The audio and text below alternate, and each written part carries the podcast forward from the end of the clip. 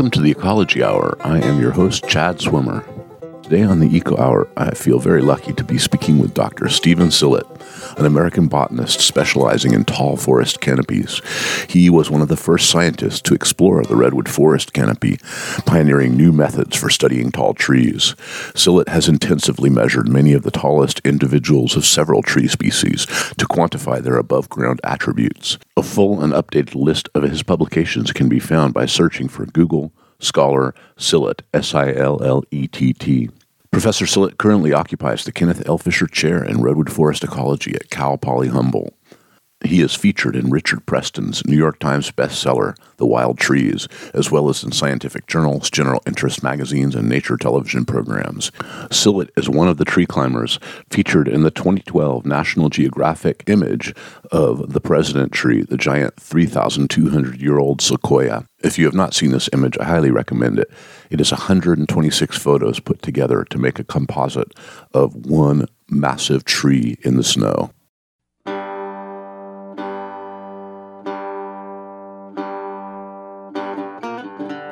I'm very lucky to have Professor Steven Sillett on with me. So, you and your wife, Marie Antoine, wrote an article a few years ago called Intentional Forests Hope for the Future. This article blew my mind. I've been working with plants and gardening and working for forest health on a small scale for 40 years. And it just opened up rooms that I had no idea existed. Can you talk about how this article came about? Yeah. Well, you know, when the pandemic hit, and there was lockdown and everything, I took the opportunity to try to synthesize everything that we'd learned about the four tallest conifer species. So coast redwood, giant sequoia, Douglas fir, and Sitka spruce in a comparative framework. So everything that we that we had learned from years of climbing and studying some of the tallest individuals known for these species, plus a bunch of others. So in the end, it was a pretty major synthesis, and I I really put a lot of energy into it over several months.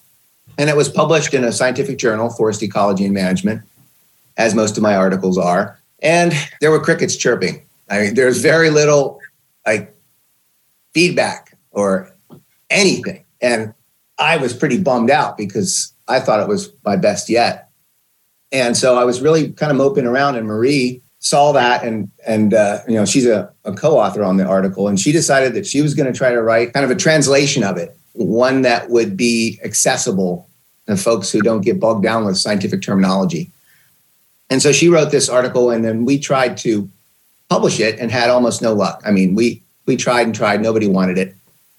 And so it was just really demoralizing. But in the end, we decided to publish it with a group called the International Dendrology Society. We're life members of that of that organization, basically tree lovers.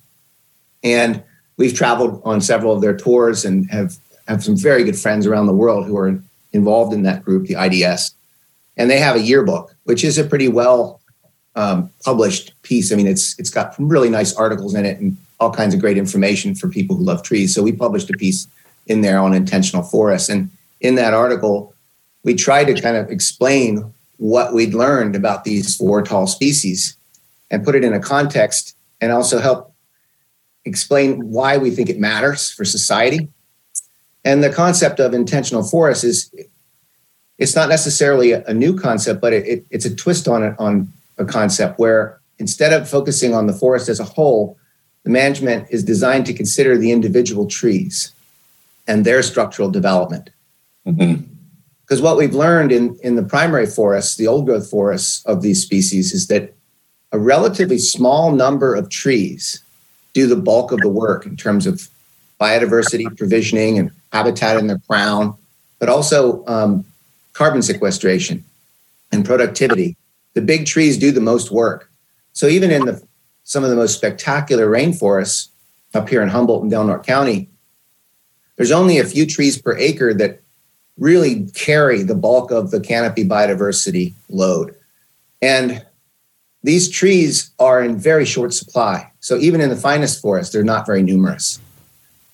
So when you look at the landscape that we've created, there are pretty much none of these trees left outside of the parks and reserves. There are scattered, what we call veteran trees, survivors of logging, some of which are very impressive, um, but they're super rare. And the vast majority of our landscape is covered with short, simple regenerating forests where there isn't really any provision for the restoration of any giants whatsoever. The economic priority of forest management has pretty much excluded the possibility of creating these trees of the future that could become elder trees, that could harbor this incredible load of biodiversity and become their full stature. And so, what we were proposing is a way of thinking about forests differently so that you actually see the forest for the trees. So that's mm-hmm. what's meant by intentional forestry, and we go we go into it quite a bit in that article. Um, but I'm I'm pursuing these same concepts now in some of my current work. Thank you, and I would like to tell listeners that we're going to have a link to that article in our show notes, and at the end of the show, I'll tell you how to access that. So as I understand it, your intentional forests focus on a number of things, but two really important things are forest carbon and biodiversity. And for the theory to make sense to many of our listeners, it'd be helpful. Could you give us a Cliff's Notes primer on forest carbon? Or why are Sequoia sempervirens, coast redwoods, the world champion at carbon sequestration? I, I guess what we're talking about here are non timber values. Timber values basically is wood production and these commodity extraction from the forest ecosystem, which is mm. necessary for society. But there's more to a forest than supplying timber. And we know that when you liquidate a primary forest and you replace it with regenerating or plantation forestry, you've lost a great deal of structural complexity, biomass, and biodiversity. So with respect to coast redwood, you know, here's a species that lives in relatively low elevation forests I mean, it spans a pretty wide range, like six degrees of latitude, all the way from the rainforests up in extreme southwestern Oregon, all the way down into the Big Sur. But there's, and so there's a huge gradient within the species. But one thing that it has in common is it's very good at protecting its heartwood from fungal decay. So it the reason it has the name redwood is because the toxins that are deposited in the heartwood as it forms beneath the sapwood are stained with these polyphenols that give this heartwood its color and its incredible durability. So there's very few species of fungi that can decay redwood heartwood. Hmm. And there are there are a few specialized fungi that do it, but they tend to form small pocket rots, and so they're not. It's not an extensive decay that leads to structural collapse. And so what you have is a tree that grows in a rainforest environment that has incredibly durable wood. And in addition to the heartwood durability, it also has thick bark that is resin free. So when it does burn, it doesn't burn in a way that boils the cambium or the living tissue beneath the bark. The wood mm-hmm. is well protected by the bark. Consider like another species of tree like Douglas fir, which also becomes quite tall, but only lives you know, less than half as long as a coast redwood. When it burns, there's resin in the bark, and that bark that resin ignites, and the bark becomes very hot, and it boils the cambium. So there's been many situations recently where redwood and Douglas fir co-occur in the forest, like for example at Big Basin. Hmm. And that was a hot fire, came through the canopy and it didn't burn through the understory very intensely, but it moved through the canopy very quickly. And just about all the Douglas firs were killed. And the, the redwoods they lost their crowns, but they survived. And so partly the the incredible durability of redwood is its fire resistance. The other thing that it does is it, it has uh, shade tolerance, so it's capable of regenerating beneath itself in a forest. Douglas fir can't do that, so it's able to perpetuate itself even with their, without a stand replacing disturbance. Hmm. one more feature of it is just amazing: is its prolific ability to produce trunk reiterations or sprouts. So it's basically clonal. It doesn't require sexual reproduction. It doesn't need to produce seeds to reproduce. It basically just sprouts from its roots or from a stump or from a broken top. It's incredibly vigorous when it comes to recovery from either fire or windstorm. Even if they blow over, sometimes they still survive. They just sprout off of the root ball. Yeah. So these this, this durability gives gives redwood longevity. And you know, we've measured individual trees in Redwood National Park, for example, that are 2,300 years old. So if you can live that long and you become the tallest trees in the world, you acquire not only great size, but great structural complexity. And so, what these trees do, particularly in the rainforest of Humboldt and Del Norte County, is that they become highly reiterated, which means the crowns become filled with vertical trunks that have crotches at the base where debris and soil can accumulate. They also have this remarkable ability to sprout trunks from damaged branches. And then those branches become transformed into what we call limbs. So when you look at the diameter of horizontal appendages, say on a tree, the largest ones are limbs. So limbs in a redwood can become six feet diameter. Branches, branches can never become more than one or two feet diameter. Mm-hmm. So that process of reiteration, you know, the, the branch becomes a limb, and then the limb supports a trunk, and the trunk has its own branches, and all that mass is being held up by this limb, so they become very thick. And that horizontal surface is what allows leaf litter and duff to accumulate, and eventually you get colonized by epiphytic mosses and ferns. And there's one fern in particular, Polypodium scouleri, or the leatherleaf fern, that can build up and form these massive soil mats, like a meter thick, three foot thick soil mass on top of a branch or a limb. And then those things hold enormous quantities of water. So we've measured in individual trees, individual fern mats that can store a thousand liters of water, one fern mat. Wow. And that water is held against gravity in the soil that builds up on the limb. And that, of course, creates habitat for all kinds of critters. So you have arboreal salamanders, you have worms, you have crustaceans, you have all kinds of critters that live in that arboreal soil. And so these these things are completely absent from secondary forests. They just there's just none of it. And if you don't allow the trees in our cutover landscape to ever achieve great size again, then these phenomena are lost from the entire landscape. So with intentional forestry, we're proposing that we designate some trees in our in our managed forest that can have the potential to become elder trees. And these would be trees that would be allowed to live out their full life cycle and become elder trees and therefore support some of these non-timber values. There are many directions to go with this right now, but I'm I want to jump to your proposal for potential elder trees. And it seems to be like the, the centerpiece of an intentional forest. So how would this be different than just, say, a wildlife tree? Well, yeah, there's an interesting, there's a lot of terms that are kind of applied to trees that are kind of residual or remnant trees that are left. They are trees that were too damaged either by some disturbance or by the logging itself that they weren't, they didn't have a lot of value. And so they can be left. And they also provide incredibly important habitats. But potential elder trees are different. These are trees that aren't damaged, that aren't kind of decadent, if you will. They are trees that have enormous crowns that stand out from their compatriots in having really well developed crowns. The thing that's in short supply in forests are big appendages with horizontal surfaces that can accumulate epiphytes. So, by designating a tree as a potential elder, it's a tree that seems to have the capacity to, in, in the fullness of time, develop a crown of great size and structural complexity. When you have a young forest many stems per acre. The trees are very simple in structure, very kind of Christmas tree style, very pointy tops. It's impossible to recognize which of those many, many, many trees is going to eventually become a forest giant if we were to allow it to. So you can't designate them until the forest has gone through some development already.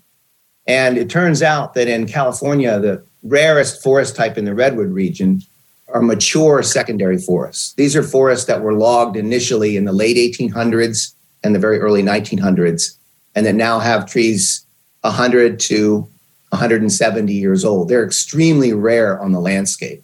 But when you have these trees that are reaching that size, you can you can tell which ones are standouts. You have your hand raised. One sec, Steve. I just wanted to reiterate for people that this is really an important point that probably about 5% of uh, original primary forests, original old growth forests are left, but less than 2% of one time logged second growth are left. And this is, it has a lot of ramifications. But anyway, go on, Steven. Well, yeah. And pick, piggybacking on that, I mean, you figure, okay, that we 95 to 96% of the original redwood forests were, were felled. They came back quickly from stump sprouts. They're really amazing in regenerating. We all know that about redwood. They are incredible at regeneration because they already have an established root system. And then they, they come rocketing back. I mean, I've seen secondary forests with trees over 80 meters tall, 260 feet tall in, in, in 100 years. So it's just an incredible species in that regard. But what happened is they were, of course, high value. Some of these mature secondary forests have wood that's extremely valuable. And so nearly all of them were cut again when they became merchantable. So the repeated logging of secondary forests precludes the development of elder trees because we're not allowing any trees to reach full stature. You know, you have a species that can live for thousands of years. And what's your rotation age? 50 to 100 years? You're, you're dealing with juveniles. So we have a landscape covered with juvenile trees. There's nothing wrong with juvenile trees but they don't have the habitat characteristics. They don't have these non timber values that the giants do. And so, what I'm proposing is once we get to the forest to be a reasonable size, and you know, generally as it approaches about 200 feet in height, you can start to see among the regenerating trees standout individuals. They're not necessarily the trees with the biggest trunks. They often are, but not always. What you look for in a potential elder tree is a crown of great size that has big branches. And you can see these. I, I can recognize them instantly. It's like, oh, there's a pet right there. And there's a lot of them. Like in Arcata Community Forest is full of them. And in Jackson, there's a bunch of them. And so the, the challenge is to designate these trees that have the potential to become elders and then favor them through repeated management. Now, there's you could of course just in one extreme, the forest is logged once and then it's allowed to to never be logged again and become primary forest again in the fullness of time. But in, in the other extreme, there might be a few of these trees that are designated per acre that would be allowed to reach their full stature and become giants again. And the thing about them is not only are they going to be storing a lot of carbon, durable carbon in decay resistant heartwood, but they're also going to be providing canopy habitats that are not replicated anywhere else in the landscape. And these big branches and, and structurally complex crowns are achieved in trees who have gotten their crowns slightly above their neighbors, and then they can expand in the fullness of sun. And so they have enormous amount of resources per tree. And they're the ones that kind of command the growing space, if you will, and they become the trees that I would recognize as pets. You are listening to the Ecology Hour. I am Chad Swimmer, and I'm speaking with Professor Steven Sillett renowned American botanist specializing in tall trees and arboreal ecosystem. We are speaking about intentional forests. So, this is also growing into a forest management designation, and you came down last year and gave us a lot of, of information about what you saw in Jackson. And CAL FIRE kind of adopted this concept of PET, the pet tree. I'm wondering if you have kind of a brief, concise list of objective criteria for identifying such a tree. Ah, it's a great question. But one one thing first, never say pet tree.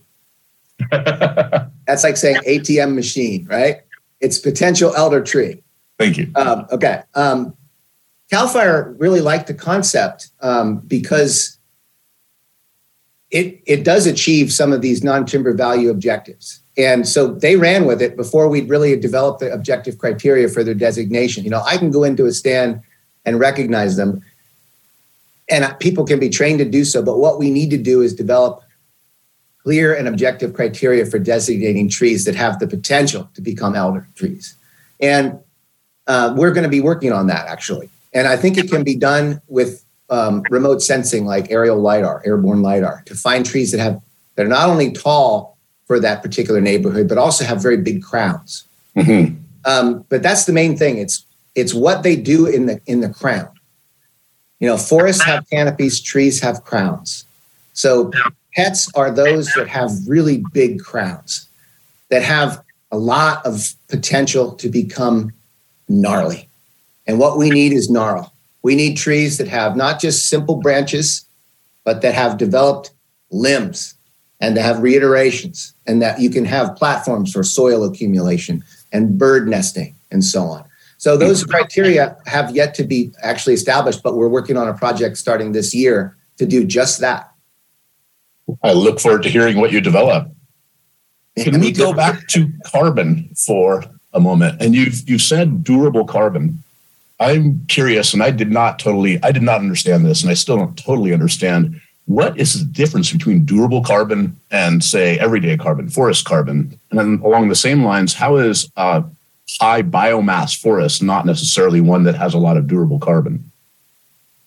If you want to talk about carbon sequestration in the broad sense, the fastest way to pull carbon out of the atmosphere is with irrigated fertilized plantations. In fact, the most biomass production, and about half of biomass is carbon, so they're similar in, in content, um, is, would be from sugarcane mm-hmm. or sorghum or corn.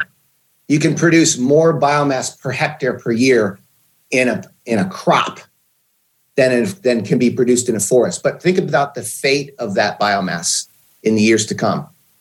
How long will it will that carbon that's been sequestered in that biomass last? So by durable carbon, I mean carbon that is locked away in in a tissue that isn't going to degrade and so I was talking earlier about heartwood, the red colored central wood of a redwood tree. That has durability because it's very difficult for fungi to decompose it. It's protected from these toxins, these red toxins. And by the way, those toxins add about 5 to 25% of the mass of the wood. There's that much gunk deposited in the wood during its formation. And wow. the amount of gunk, which is the red material, actually varies dramatically as you move up the trunk. As you get higher and higher in the tree, there's more and more of that deposited. So the most decay resistant wood is produced in the upper trunk, not near the ground. And the other thing we've found is that young redwoods, the heartwood that they make has a lot less of that gunk in it. So a plantation redwood, particularly in the northern part of the range, they have heartwood, but it's not invested with nearly as much toxin on a per unit volume or per unit mass basis. So it's not very decay resistant. They've done these experiments where they take chunks of heartwood or sapwood or bark or whatever tissue they're looking at and they put it in a soil block. They measure it, the mass before, and then they measure the mass later and they see how much mass loss over time. And the heartwood from primary forests decomposes two to three times more slowly than the heartwood in a young tree. Mm-hmm. So all wood is not created equal. And the thing is, as trees gain size, as they enlarge with age, they get taller, more and more of the wood that they produce is decay resistant heartwood. Mm-hmm. So by the time, like in a young tree, on an annual basis, let's say it makes a cubic meter of wood. Um, actually, that's ridiculously high for a young tree. Let's just say uh, half of the wood that it makes annually would be heartwood. In an old tree, a big tree, it could be more than 80%. So not only does the old tree make a greater proportion of its wood as heartwood, but that heartwood is better protected from fungal decay than in a young tree. So we are we're trying to the thing with pets is that they they not only are going to provide the habitat, but the longer they live, the better a carbon sink they become if that makes sense. Yes, yes. Within my reading of your intentional forest article, in respect to carbon, you've encouraged us to um, loosen our dogma on native species. And you've shown how these four conifers have been planted around the world and they've done really well. Can you talk about that? Well, yeah, you know, the redwoods used to extend all across the northern hemisphere. They were widely distributed in Europe and Eastern North America. Um, then the glacial cycles came and knocked them back. And so they're now in very restricted distribution.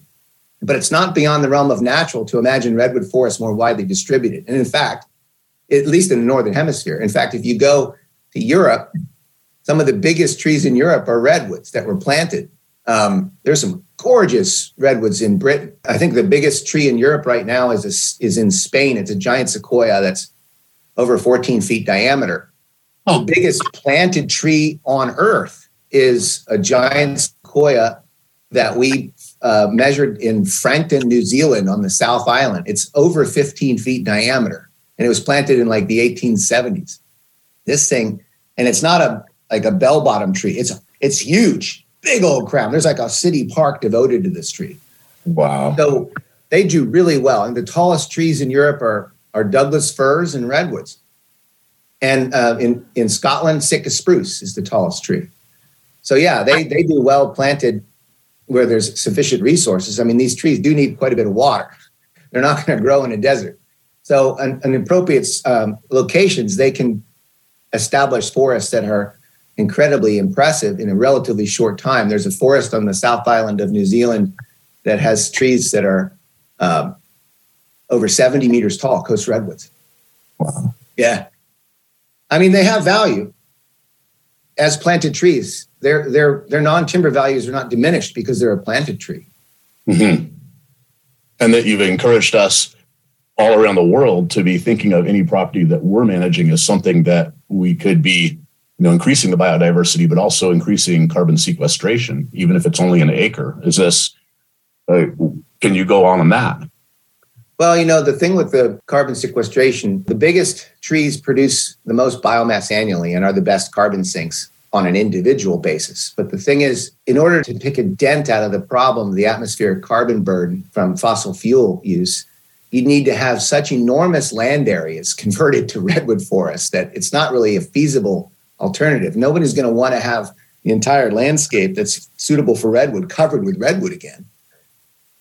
So there's kind of a misnomer to think that redwoods are going to be some big solution to climate change. But there's other values. To solve the climate change problem, we're going to have to do a heck of a lot more than planting trees. Mm-hmm. But there's yes. other values. Um, there's the durability of the biomass that they produce that allows them to create long lasting habitats. And then there's fire resilience. The bigger trees, particularly redwoods with the thick bark, are the ones that are more likely to survive fire. So if you want a forest that's after a fire comes through that has any living trees at all, redwood's your best bet. Either species, really. Mm-hmm. Speaking of biodiversity, that you are known for being one of the people who first, and I put it in quotes, discovered the hidden ecosystems in the canopy of primary and old growth forests. Can you talk about your earliest explorations in the lofty treetops? Yeah, I was a student at Reed College. You know, I grew up in Pennsylvania. So when I got out to um, Portland, Oregon, I started seeing all these awesome trees. Initially, I was interested in chemistry. Then I started climbing these trees and just became obsessed with it. And uh, went down to visit Prairie Creek in the 1987. I found a tree I could kind of claw up the bark to get into the lower crown and got to the top. Oh, this is different. Saw some things up there that blew my mind and kind of changed my life, actually. Every time I climbed up in, into the canopy, it was like something new. I'll never forget the first time I was up there and I found a salamander it's like what? There was there's new discovery just about every time i climbed one of these big trees back in the early days. It took years before i climbed a tree and didn't discover something i'd never seen before. So that was kind of cool. So it was that kind of early exploration stage. And then what we realized is there's so little known that we needed to map it. And so we started to do some very painstaking work three-dimensional mapping figure out how big are these trees how big are the limbs how many trunks do they have What's the surface area? Who's living on it? How much biomass of fern is there? How much water do they hold? How many salamanders does a tree support? Do they jump from tree to tree? I mean, all kinds of things that we didn't know. Um, so yeah, it was it was exciting. I'm very lucky to have been. I mean, the climbing technology was better. I mean, we didn't have to use spurs or spikes to climb into the trees because there's all kinds of great techniques that you can climb trees without really injuring the tree. And so that's it was a kind of a coming together of several forces there, and just luck was a big part of it. Last year, when you were down here visiting, you told us about like hundred feet up finding a cavity that uh, probably a raccoon had lived in, and you know, speaking of tool use, it had lined that lined its den with bay leaves.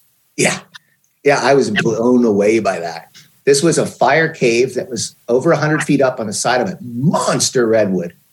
And it was a place where some old reiterated trunk or limb had blown out, pulled out, and the fire had burned a cavity out. And so, like a human couldn't have fit in it. It could really, you maybe squeezed in it, but it would have been terrifying. But inside it opened up, and there's a chamber in there, and there were bay laurel. They actually cut branches, small sprigs of branches, and lined the bottom of the of this thing with with bay, and we didn't. I said, what the hell would do that? You know, there wasn't a bay laurel right next to the tree either. So somebody intentionally carried bay branch, small branches up into this cavity.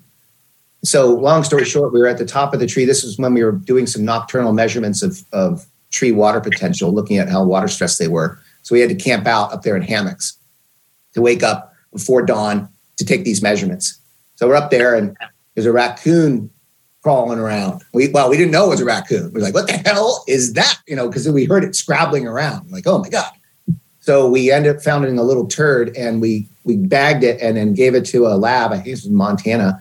And they did a DNA analysis and turned out it was raccoon. That's how we knew what it was. But it makes sense that, you know, bay laurel has those ethereal oils in it to give it that scent. And, you know, maybe there's some knowledge in the raccoon family that you can cut down on the flea problem if you line your bed with bay laurel. I don't know. I mean, it was just one observation. It's amazing, though. Yeah. You are listening to the Ecology Hour. I am Chad Swimmer, and I'm speaking with Professor Steven Sillett. We are speaking about intentional forests. I was talking to you, well, I emailed you a couple of weeks ago about the uh, that I was struck with this concept and how you had looked into climbing into the canopy and helping to move the overstory ecosystem more quickly into a late seral state. And one of the things that you had considered is taking um, fern mats that had fallen to the ground in a storm and putting them back up into the canopy. Uh, you actually did a study on this. Can you talk about it? Yeah, this is work that's ongoing. We've got a growing number of potential elder trees that have been designated in, in uh, a place called Van Eck Forest and this is mature secondary forest. So the trees currently don't have any epiphytic ferns, just like any any of these regenerating redwood forests.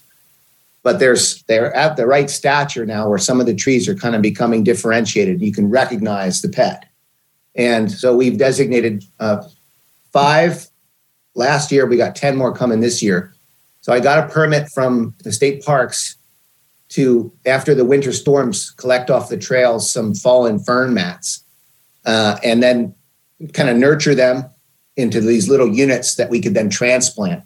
And so we've been transplanting this, and this is a leatherleaf fern, Polypodium scouleri, that's the main soil former in the redwood canopy. And we lash them to branches uh, in the upper crown of these pets. And we they've now been in the canopy for over a year and a half, and they are thriving.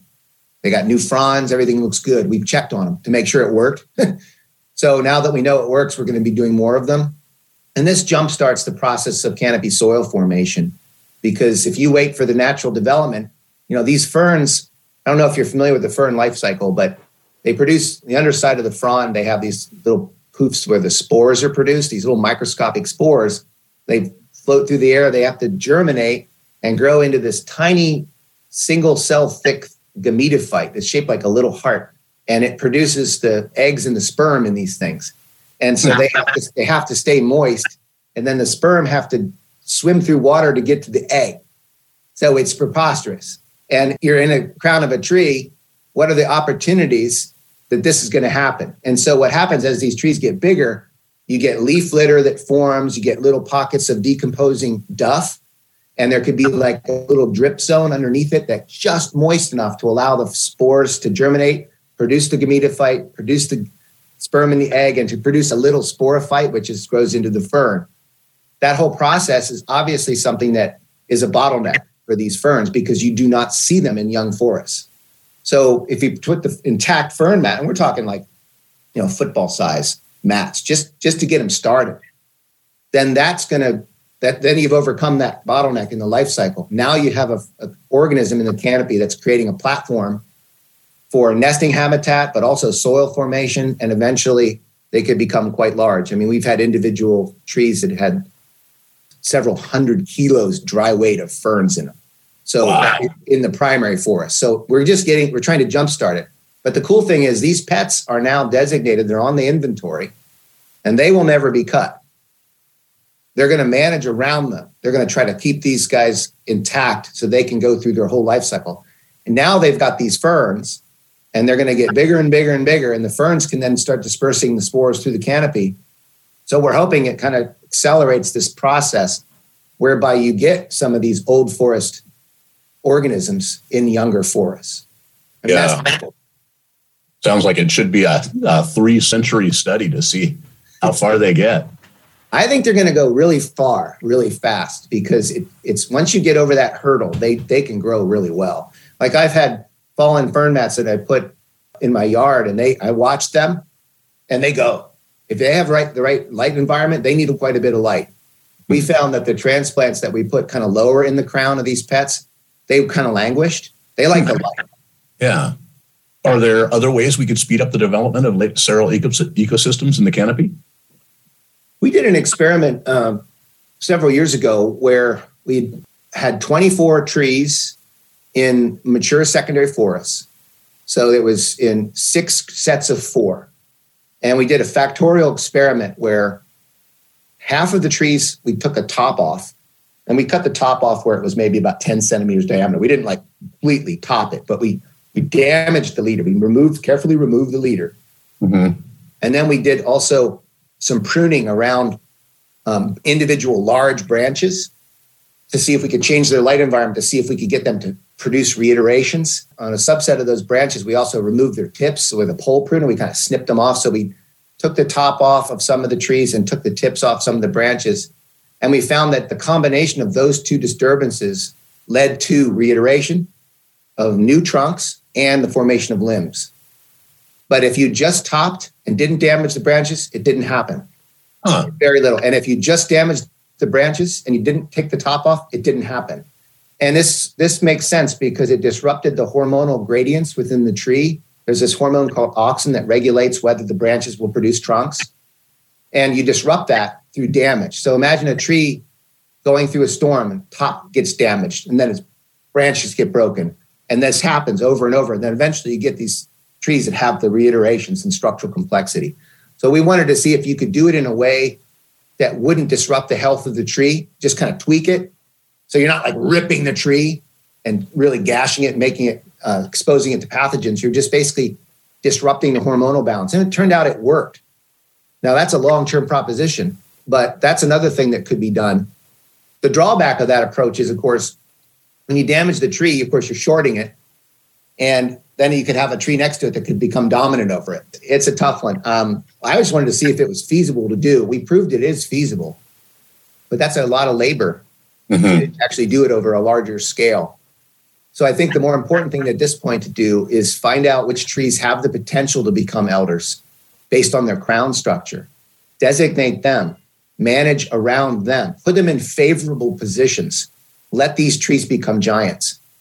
The thing is, um, there's also a potential positive effect of these pets and elder trees on regeneration because we know that trees share resources through their root systems.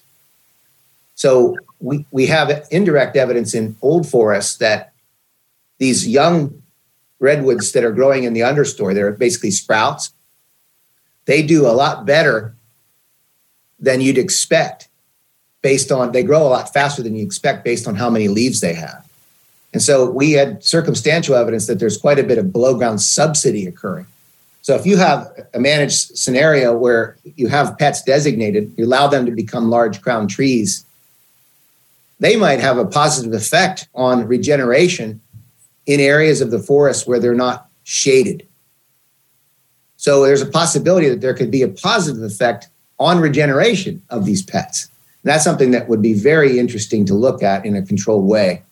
So, in the, the carving out and the giving preference mechanically to these potential elder trees, I would be worried about the soil compaction of thinning and single tree selection management. Can you speak to the effects of soil compaction on forest health?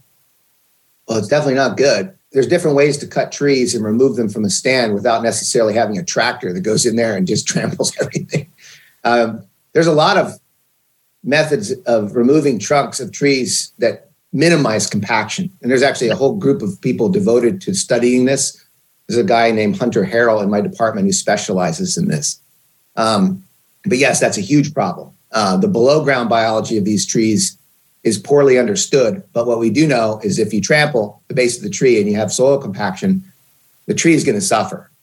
it'll survive probably, but it won't grow as quickly. Um, so yeah, definitely if for these pets, we have to put them in positions on the landscape. If, if you're dealing with a, a working forest where you're going to have timber extraction, but you're also going to have pets, they have to be placed in locations where there's not going to be chronic, repeated soil damage. So they can't just be randomly positioned. You'd have to actually look at the landscape. And this is the thing forest managers can do this, they're experts at this. Figure out where the best places would be to put these. You know, and we have a lot of riparian reserves in places where we're not allowed to log because of the forest practice rules. So these pets can be kind of situated in these in these positions as well. But it is an issue, and it, and we ha- we don't have all the answers yet about this. But I think we just have to take a look at the landscape that we have today and say, is this good enough? And I say it's not, because it's embarrassing how short these forests are in this state. We have the tallest trees in the world, and look at this state. It's pathetically short everywhere, except for the parks and reserves. We can do better than this. Mm-hmm. And I think people are starting to see that we can do better than this. It's just a matter of figuring out what are our what are our goals and how much are we willing to invest in the retention of some of these trees. Are non-timber values important to us as a society? And if so, let's get going with it. Mm-hmm. You've pretty much already answered this, but I'd like to put it out in you know in a concise form. How would an intentional forest be different from just any other managed forest? The main thing is you would have individual trees designated as part of the permanent inventory, whose location and health would become a management priority. You would have them so that the problem is we, we have such short lifespans. The trees don't. So, you know, this generation, we, we go in and we, we let's say we select and we, we leave the best trees, we leave the larger trees. Then the next generation comes in and they take some of those. But in the end, you're not left with any trees that are becoming truly large. Like maybe you have like a 40 inch diameter cutoff. You don't let any trees get above that. Mm. And that's what we got to get get away from. We got to allow some of these trees to attain their full stature again. And the only way that's going to happen is if they become part of the permanent inventory. So when the timber harvest plans are made in the future, these trees are on the map. There's information about individual trees. The thing is, you can go out there with your iPhone now and know exactly where you are. There's no problem in locating ourselves because of all these GPS satellites. There's no reason at all why we can't have a tree without having some horrendous paint covering its lower trunk. Yes. I am sick of this paint. I mean, it's aesthetically offensive. So why don't we have them just on a freaking inventory? So you have your tablet or your iPhone or your map or whatever it is, you can tell which tree's which. And I, I think we can do this. It's just going to take some creative uh, rejiggering of our management approach. Mm-hmm.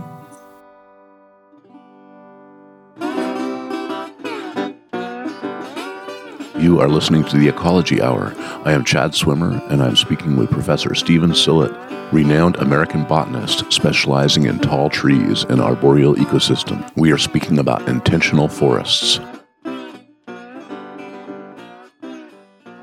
We've been talking this morning on a real scientific level, but for me, one aspect of the intentional forest concept that I really am drawn to is, is that we are not so much managing as working with these creatures, these beings that are so much older and greater than we are. And I was struck when I was reading about you know the process of identifying a tree with a potential to become you know a, an elder, an ancient it's almost like trying to identify the child who will become the Dalai Lama. Does this comparison resonate with you? Oh, absolutely. And like I was saying earlier, when you have a forest that's young and densely stocked with small trees, you can't tell. You can only really tell after there's been a process of differentiation where the crown, some of the trees become dominant and others become subordinate. And you can see trees that have that upper crown development where they've, they're kind of on their way. They've got the big crown, they've got the big branches um, yeah, it's really difficult. And of course, we may not be right in our selections. They could blow down the next winter storm. So we have to have more pets designated than our target elder tree density is. We can't just have, let's say we want we want to have one elder tree per acre. Okay, let's just say that's that's the goal. You can't just have one pet per acre. Because how? What's the probability that that pet is actually going to survive all the storms between now and when it becomes an elder tree? So we have to designate more of these trees to allow for some of them to actually die and fall over. There is a, the reality of these storm systems, and with climate change, they're becoming more and more intense. So, yeah, we have to. The target population of elder trees needs to be established, and then we have to have a sufficient number of potential elder trees that can then move into that rank. And it's going to mm-hmm. take some time. But the thing of it is, if you give a tree resources, if you don't have it hemmed in by neighbors that are almost as tall and shaded, you give it light, it's going to grow fast. And we can pamper these pets and they can get big fast. Like I was saying, we found a tree down in uh, the forest of Nisene Marks near Santa Cruz. Place was logged uh, 1895. There's this one little notch canyon, and there's like 15 foot stumps in there. But coming off these stumps, there's these huge secondary redwoods, and they are. We measured one 87 meters tall. That's 287 feet tall, and it was six feet diameter. Wow. And that's what 120 years, 125 years. So we can we can it, you, people would be surprised within a generation or two we could have some decent trees back on the landscape. We need to start this now. And we need to think beyond our short lives to the future generations. Mm-hmm. So recently you had an article published in um, Trees Foundation Forest River News. And this was written by your wife with you or both of you together. And it is about the effects of climate change on redwoods. And one of the things, well, there's many aspects that interested me, and I encourage people to to read this article. But can you talk about it briefly? Yeah, so we that is a, another of our attempts. I mentioned my earlier attempt, Marie's earlier attempt to write the article on intentional forests based on my 2021 article on the four tallest conifers. We recently completed a range-wide analysis of Sequoia sempervirens. So the entire native distribution, we sampled 45 different locations and 235 trees that were climbed and measured intensively. And we also looked at climatic gradients across the entire range. And so this article in Forest and River News was um, kind of a, a distillation of that. The original article was published in Forest Ecology and Management. It's like 30,000 words. It's dense. It represented four years of hard work. Um, but again, it's pretty dense and, and not very accessible. So we published a kind of a synopsis on Science X, which allows the authors of scientific papers to try to interpret in a thousand words their work for the public. And then this this new article is basically just a doubling of the number of words. I think it's like 2,000 words, but it's basically trying to tell the story of our range-wide climatic analysis of redwood. What do you foresee with climate change as the, the future for redwoods? Well, temperatures are rising, and that's making everything drier. You know, the, the, the drying power of the air increases exponentially with temperature. And when, when you have high temperatures, particularly at night, the trees, any tree, doesn't uh, produce new wood. So the, it turns out that the cell division beneath the bark that creates new wood occurs predominantly at night during the time when the trees have the least water stress because the when the cells initially divide, they fill with water and expand. And then during the day, the cellulose and the lignin are, are laid down in the cell wall that makes it an actual part of the wood. But if the cell wasn't produced at night, there's nowhere to put the carbon, the sugar from photosynthesis into making the new wood. So they end up not producing any new wood. So they have all this photosynthesis going on, but there's nowhere to put it. So the question is, what do they do with that excess carbon?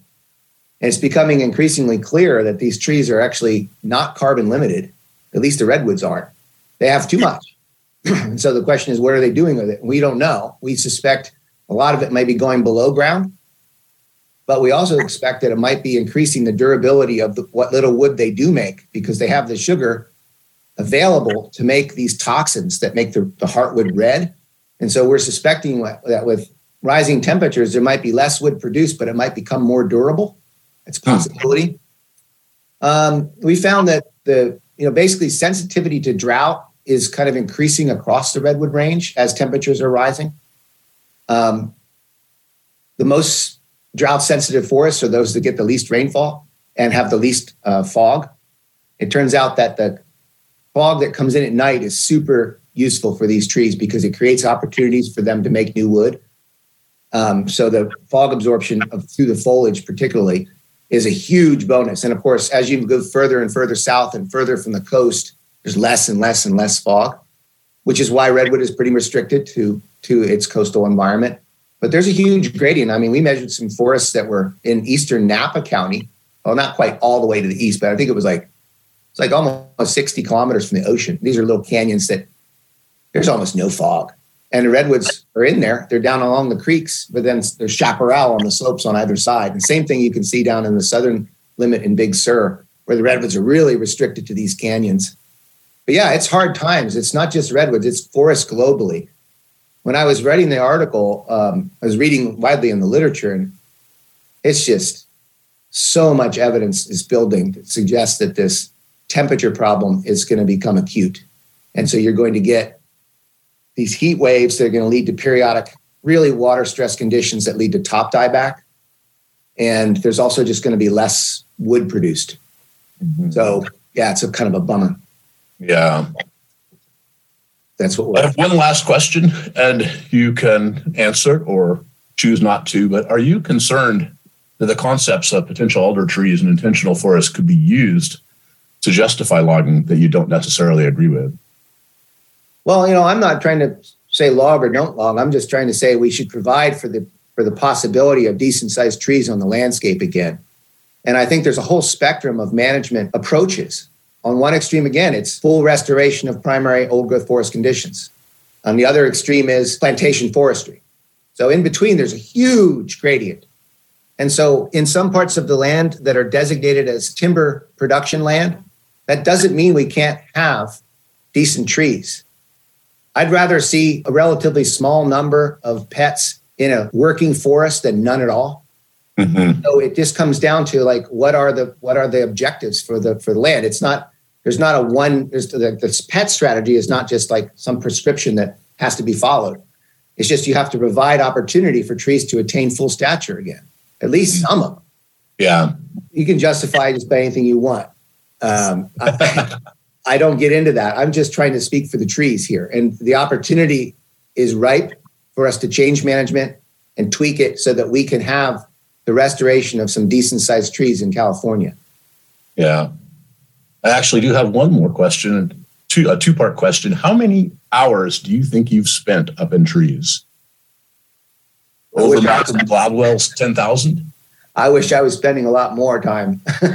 I used to, I, back in the heyday, I'm 55 now. Back in the heyday, I was climbing five days a week. I don't know. It's many, many, many thousands.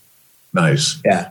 Yeah. Do you, you know, a lot of these trees, in the early days when we were developing the allometry, the, the equations that allow you to predict things like how many leaves does a tree have, how much biomass does it have, we had to map every branch on some of these trees. So we had a tree up in Prairie Creek that it took us 26 people days to map all the branches on it. Wow. And at one point, we had three teams of two climbers in the tree working 10 hour days. It was brutal. But then we came back five years later and did it again because we had to see how much the tree grew. So think about that. Just ridiculous amounts of time. Where was a tree? I don't know. You saw that National Geographic um, with the snow tree on the front. The, it's it's on my wall right next yeah, to that, yeah, the president tree, 3,300 years old. Yeah. That took us 32 people days in to map every branch on that tree. Wow. And didn't yeah. you say it? How many billion needles? That thing has like 2 billion. Wow. oh my gosh. Yeah, man. A lot of that painstaking work was I mean, I did it. I'm glad I did it when I when I was younger because it's so brutal. I mean, you're up in the tree all day long measuring things, and uh, and then of course there's the core sampling, because you have to collect these thin cores of wood at different heights to figure out how thick is the bark, how thick is the sapwood, and also how dense is the wood. And then you pull the core out and you can count the annual rings, but you can also measure them. And you can measure them to the nearest millionth of a meter. And you can get the annual increment that way. And so, and you can also use those data to figure out how old the tree is. So that's how I know that that tree is 3,300 years old. So yeah, it's been enormous amount of time up there and more to come. Yeah. These these trees must be like your old friends when you go and climb up one you've been up before. Well, you know what's neat is that our our sampling is non-destructive. So the trees that we've climbed and intensively measured are still there and yeah. available for future consultation. That's the beauty of it. We didn't have to cut any of them down to buck them up and figure out how much they weighed. We did oh, the painstaking work so that we didn't have to do that. But so now we can go into the forest. I've been my latest project is we're trying to calibrate this um, instrument aboard the International Space Station. It's called the GEDI sensor, and it's a it's a full waveform lidar instrument. It's sending down these pulses across the Earth's surface, and the goal is to it's trying to figure out forest biomass at the global level. And what they they're doing a lot of work in the redwoods, and of course, redwoods have the maximum biomass on Earth. So we wanted to calibrate that sensor from the space station, so it pulses these areas. So I have to go into the forest, kind of these random locations, and find where it pulsed, which is a long story how we do that, and then measure the trees. So yeah, it's it's been intense, but it's you can go now go into the forest and you know our iPhones. If you have the latest one, it has a lidar scanner on it. Yeah. So you can go in and you can scan the tree without even stretching a tape around it. You can scan it and create a 3D model, and then on the computer you can figure out what the trunk's diameter is at all the all the way up as far as you can reach. With like I use a selfie stick to get the phone up, and I can get like you know eight meters off the ground so you can get the predictors that you need to figure out the biomass with just by walking around the tree with your iPhone. Oh, wow. Yeah, it's pretty cool. Yeah. Well, Professor Sillett, thank you so much for taking the time and for all the work you've done over the years. Well, thanks, Chad. It's great to talk to you. You're welcome.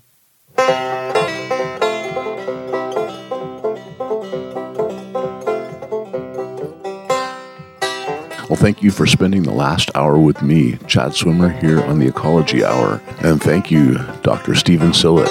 If you would like to see a full list of the articles and research papers with links that Dr. Sillett has contributed to, go to Google Scholar Sillett. S I L L E T T. And I am always grateful for the music I've been gifted with for this show from Gene Parsons and George Russell.